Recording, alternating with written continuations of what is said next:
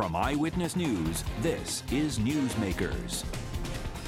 Welcome to Newsmakers. I'm Tim White. Ted Nesi will join me on the second half. Some updated revenue projections for the state came out recently, and as you can imagine, they are grim. Here to talk about crafting a state budget during a pandemic, pandemic is State Senate Majority Leader Michael McCaffrey. Leader, it's good to have you on the program, and I want to dive right into that uh, topic. You know, those budget numbers are stark. Rhode Island is facing an $800 million shortfall. And look, potential help from the federal government aside. Let's shelve that because that is no sure thing.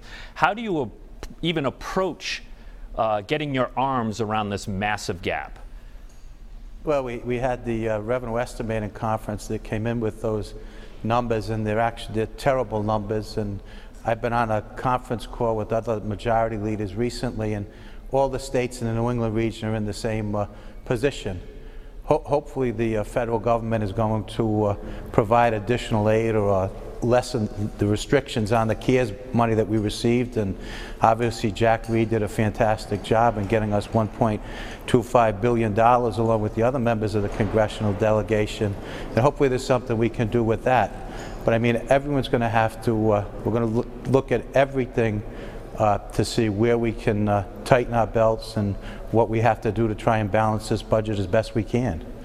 Well, there's so much, there are so many strings attached to that $1.25 billion leader, as you know, so uh, likely not all of it can be used to, to close that gap. Let's talk about what's potentially on the table. Are we talking about the possibility of an increase in uh, state revenue through things like sales tax, income tax, or the gas tax?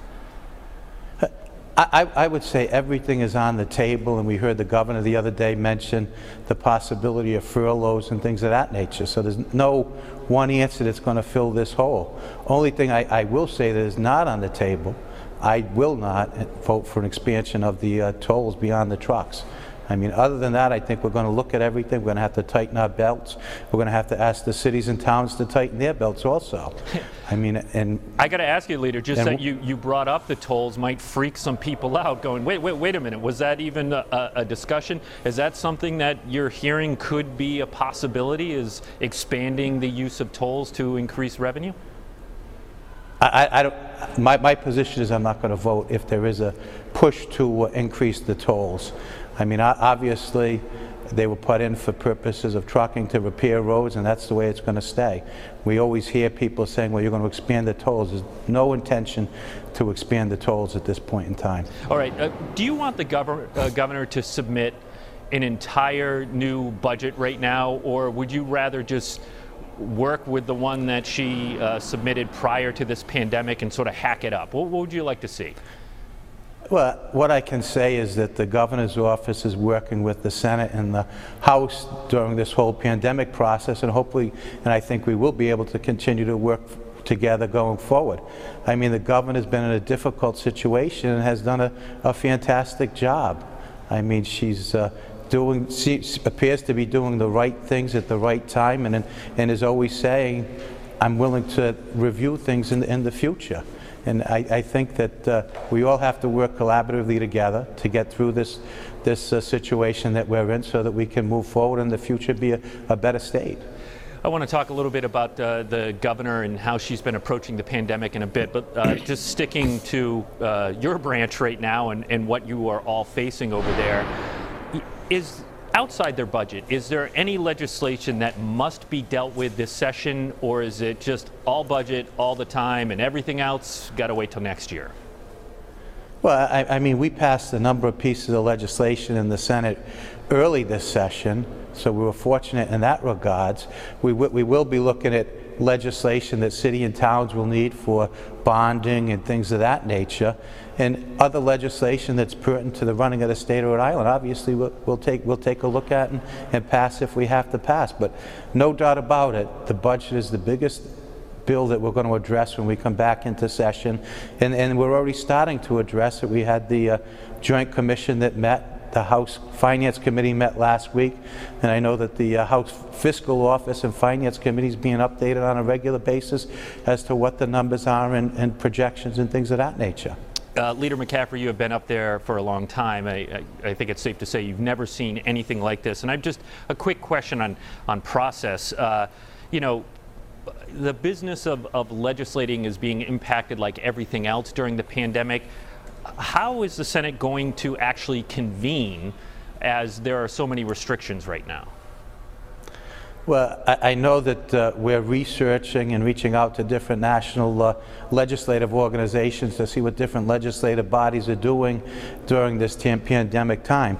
At some point in time, we're going to have to get together at least to uh, amend our rules or suspend our rules in one form or another so that we could maybe potentially go to some other form of uh, meeting if we, if we have to do that.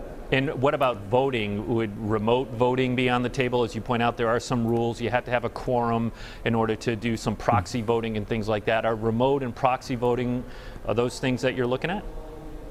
Right now, the legal counsel for the Senate is, is researching all those those areas to see what different states are doing, what we what we can do. But at some point, we're going to have to come in in one form or another to uh, start the process so that we can move forward efficiently during the legislative process to, to vote on a budget. Our budget year ends on June 30th, and we have to have a budget in place on July 1st.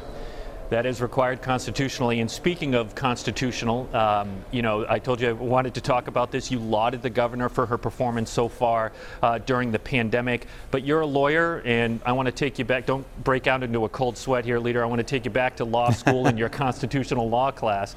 Um, you know, former state Supreme Court Justice Robert Flanders has said the governor has taken her executive uh, authority a little bit too far during the pandemic and some of her decisions have impinged on certain freedoms. Are you comfortable with how she has operated so far, or do you think the power between the executive branch and yours is a bit out of whack right now? I'm comfortable with the way the governor has performed during this uh, pandemic. She's been in constant contact with the uh, Senate president. In addition, we have regular meetings of the leaders of the uh, House and Senate with the governor's staff where they inform us of what's going on and what they anticipate and how they anticipate doing it. And I, I think we do need one leader in, the, in, this situation so that we're focused and going in, in the right direction. And on a daily basis, she's updating us and saying she's willing to change things. Obviously, us as legislators are getting calls from different businesses saying, I need my business open. I want my business open. Can you help, help us to move forward with that? And you're getting calls from people who are having to go back to work and have mind, young children. They're saying, you know, my children are in daycare. The daycares are open. Those are all things that the governor's office is balancing and thinking what's best for the state of Rhode Island. The numbers that uh, we have in the state of Rhode Island are, are very good numbers with respect to the, the testing and how the governor's been controlling things. And I think that's important. I was on a, a call yesterday with different majority leaders, and, and, they were impressed by the way that the state of Rhode Island it, numbers are, in addition to the way that the state of Rhode Island is so aggressive in the DLT and getting the people their payments and the systems working. Uh, granted that it's not working fast enough for all the citizens, but overall the system for DLT is working very good. I want to take a, a, pause on the topic of the pandemic uh, right now, and I just want to dive briefly into, into politics. I have to with you on the program. And I, I got to ask you about this. Providence City Council Majority Leader Jo-Ann Ryan uh, this week announced a high profile challenge to incumbent Democratic Senator Sam Bell. Um, I think it's safe to say uh, Senator Bell has been a, a thorn in, in, your side on, uh, uh, uh, as part of the leadership team. Are you supporting Ryan? Well, what I can say is that Sam Bell uh, didn't vote for me as majority leader, has donated a substantial sum of money to the opponent who's running against me. So I'm going to be supporting Councilwoman Ryan. All right, and uh, assuming you are not planning an overthrow of the Senate president right now, leader, uh, should that seat become available, is that something you would consider? I, I, certainly would consider it. I certainly would consider it. And what do you, what what is uh, part of that decision making? What is the thing that you're balancing when you're considering taking on uh, a major leadership role like that, which comes with a ton of responsibility?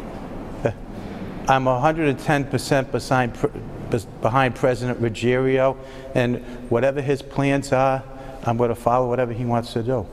I mean, if, I think he's doing a good job, he's got a good handle of things, and he's treating all the members fairly. Uh, I have to ask you about this. We learned this morning that two ex-lawmakers were released from prison uh, today, were recently, and I'm talking to you on a Friday morning. A lot of people are watching this on a Sunday. Ex-lawmakers Ray Gallison and your former Senate colleague Jamie Doyle were both released from prison early.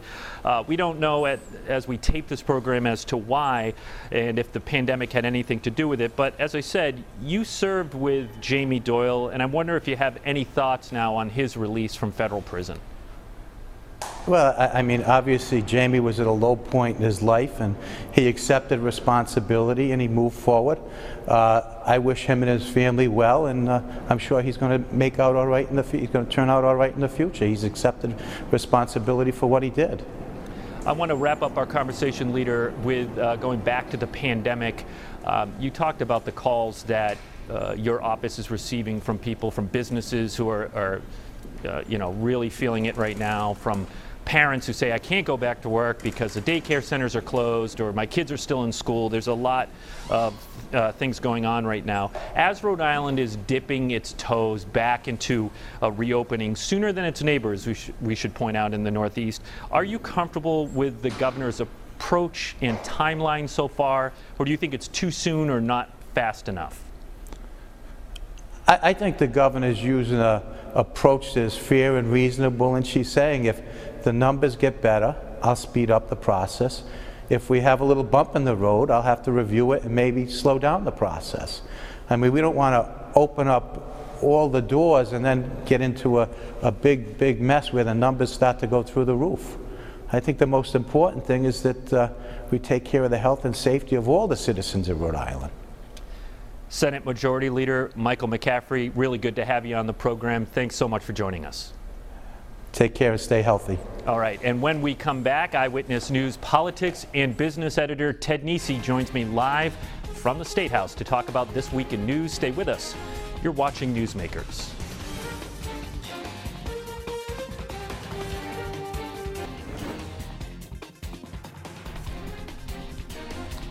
Welcome back to Newsmakers. I'm Tim White. Joining me live from the Rhode Island State House, as he does every week, is Rhode Island, excuse me, Eyewitness News, politics and business editor Ted Nesi. Ted, it's good to uh, see you again. Um, you know, just want to break down a couple of things from our uh, first half interview with Senate Majority Leader Michael McCaffrey, you know, clearly it's budget, budget, budget, nothing else. It doesn't sound like we're going to see really any other bills there when I asked him about that. And boy, one thing that sort of came out of left field, at least for me, was he said, and by the way, uh, we are not expanding tolling in Rhode Island to help uh, cover the the shortfalls, the revenue shortfalls we have here. And I said, wait a minute, is that is that something that's being discussed? What what was what that again? That was sort of surprising to me. What was behind that? Do you think? Yeah, I thought that was interesting too, Tim, and I was surprised as well. But I, I, to me, that is evidence of just how often these lawmakers hear that concern from their constituents. I mean, you know, you and I get that question all the time from viewers. Uh, they see the gantries go up for the truck tolling program, and they, many people think, no matter how many times Speaker Mattiello, Leader McCaffrey, the governor say that will not be extended to passenger cars, they think, oh, it's it's a, a matter of time. So I think, uh, you know, clearly that's been said to him enough, he felt the need to really spell it out right here. I think I think you can tell when something is coming through from the constituents uh, when you hear it right from the lawmakers. And uh, going to the uh, other topic there, again, it sounds like it's just going to be uh, all of their bandwidth to deal with the budget shortfall right now. Uh, if, if you're someone who doesn't have uh, an interest in the budget, but you might have an interest in a bill that's outside the budget, that was probably not a very good interview to hear.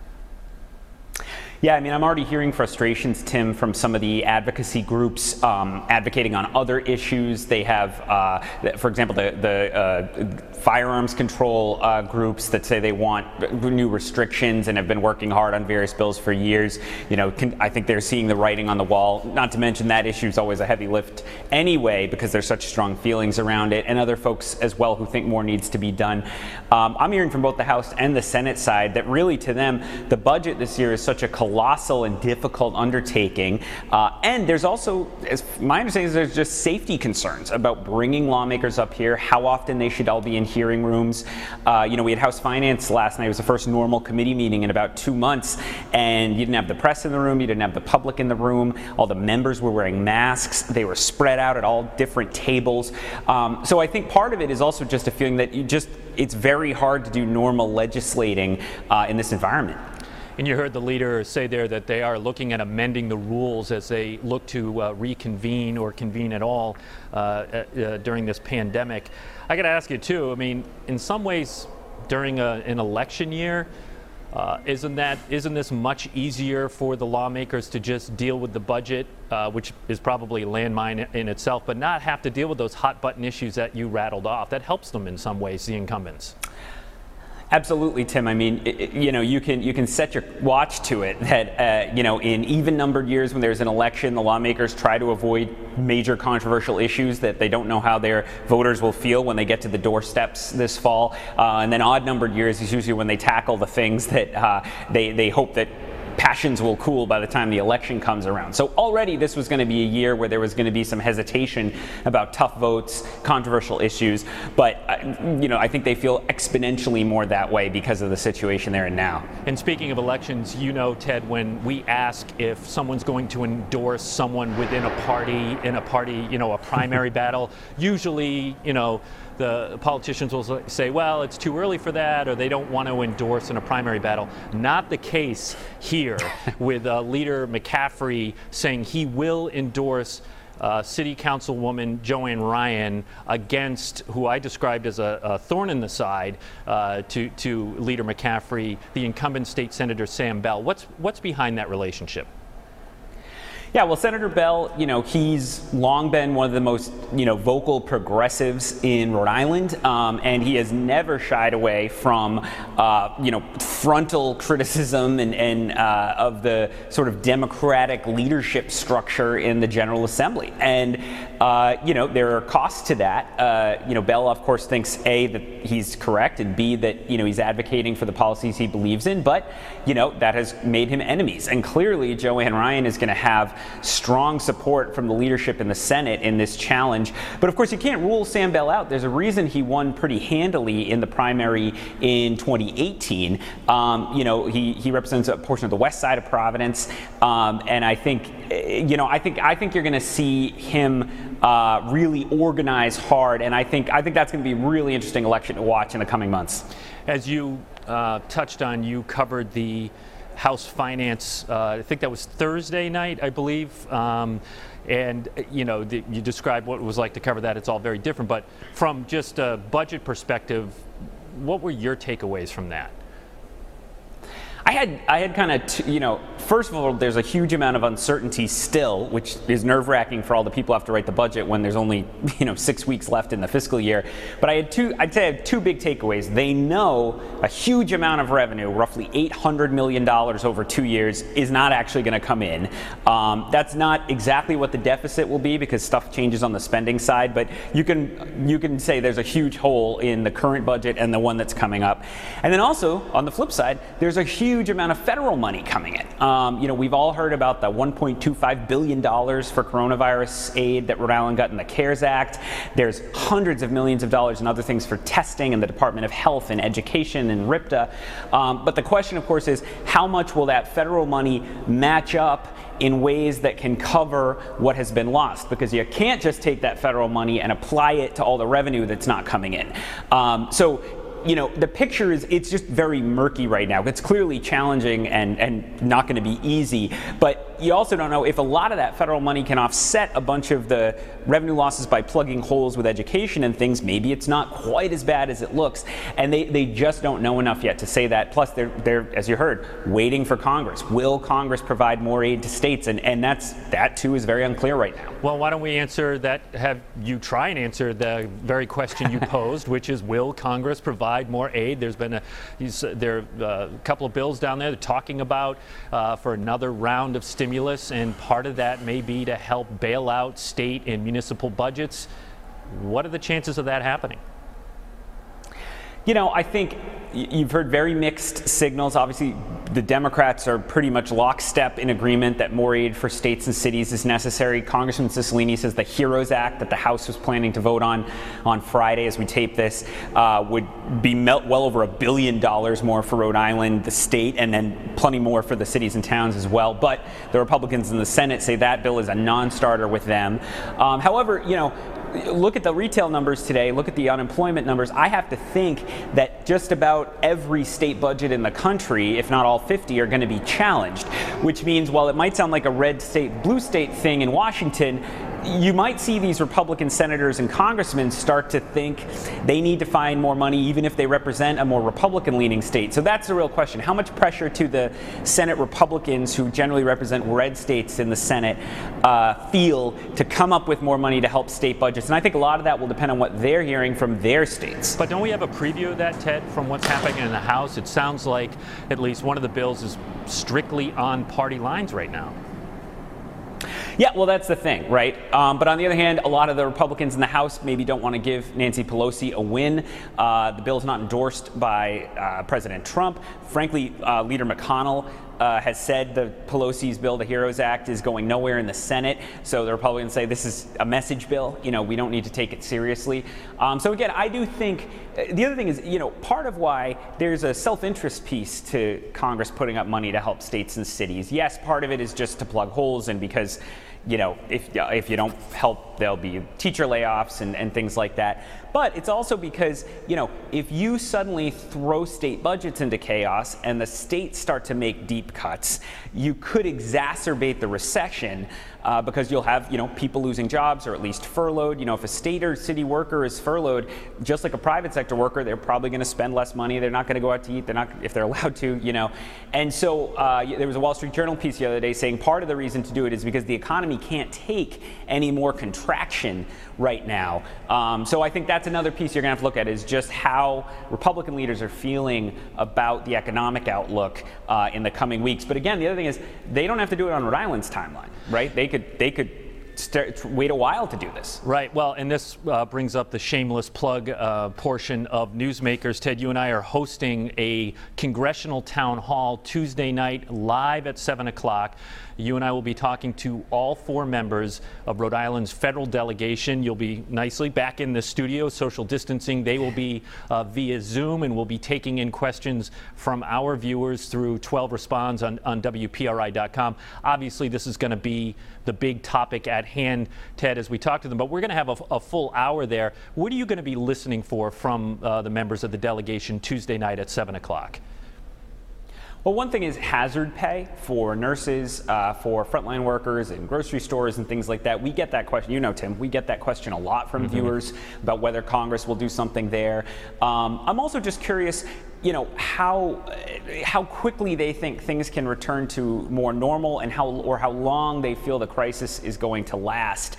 Um, and also, you know, we're hearing conflicting things on some of the policies they've already adopted. You know, the PPP loan program for small businesses, you need to bring your workers back for that. But we've talked to businesses who say, yeah, but my workers are doing better on unemployment right, right now because of the $600 boost. Now, on the progressive side, you have people say, well, then you should pay them more. But those businesses say, well, you know, I just don't have the, the revenue to, to raise wages to the level that unemployment plus the 600 is doing. So, you know, kind of that question too about whether the policies put in place so far have done what they meant to do and kind of what their answer is to folks struggling to figure that out. All right, Nesi, don't get, uh, give away too much. You don't want them to see a preview of the questions.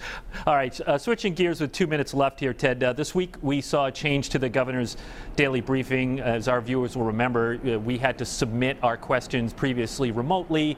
They'd ask one question, but now uh, it's being held at the vets, and reporters are they're allowed in there wearing masks and, and all that. And we have some video of that on the screen right now, Ted. We're showing it to folks.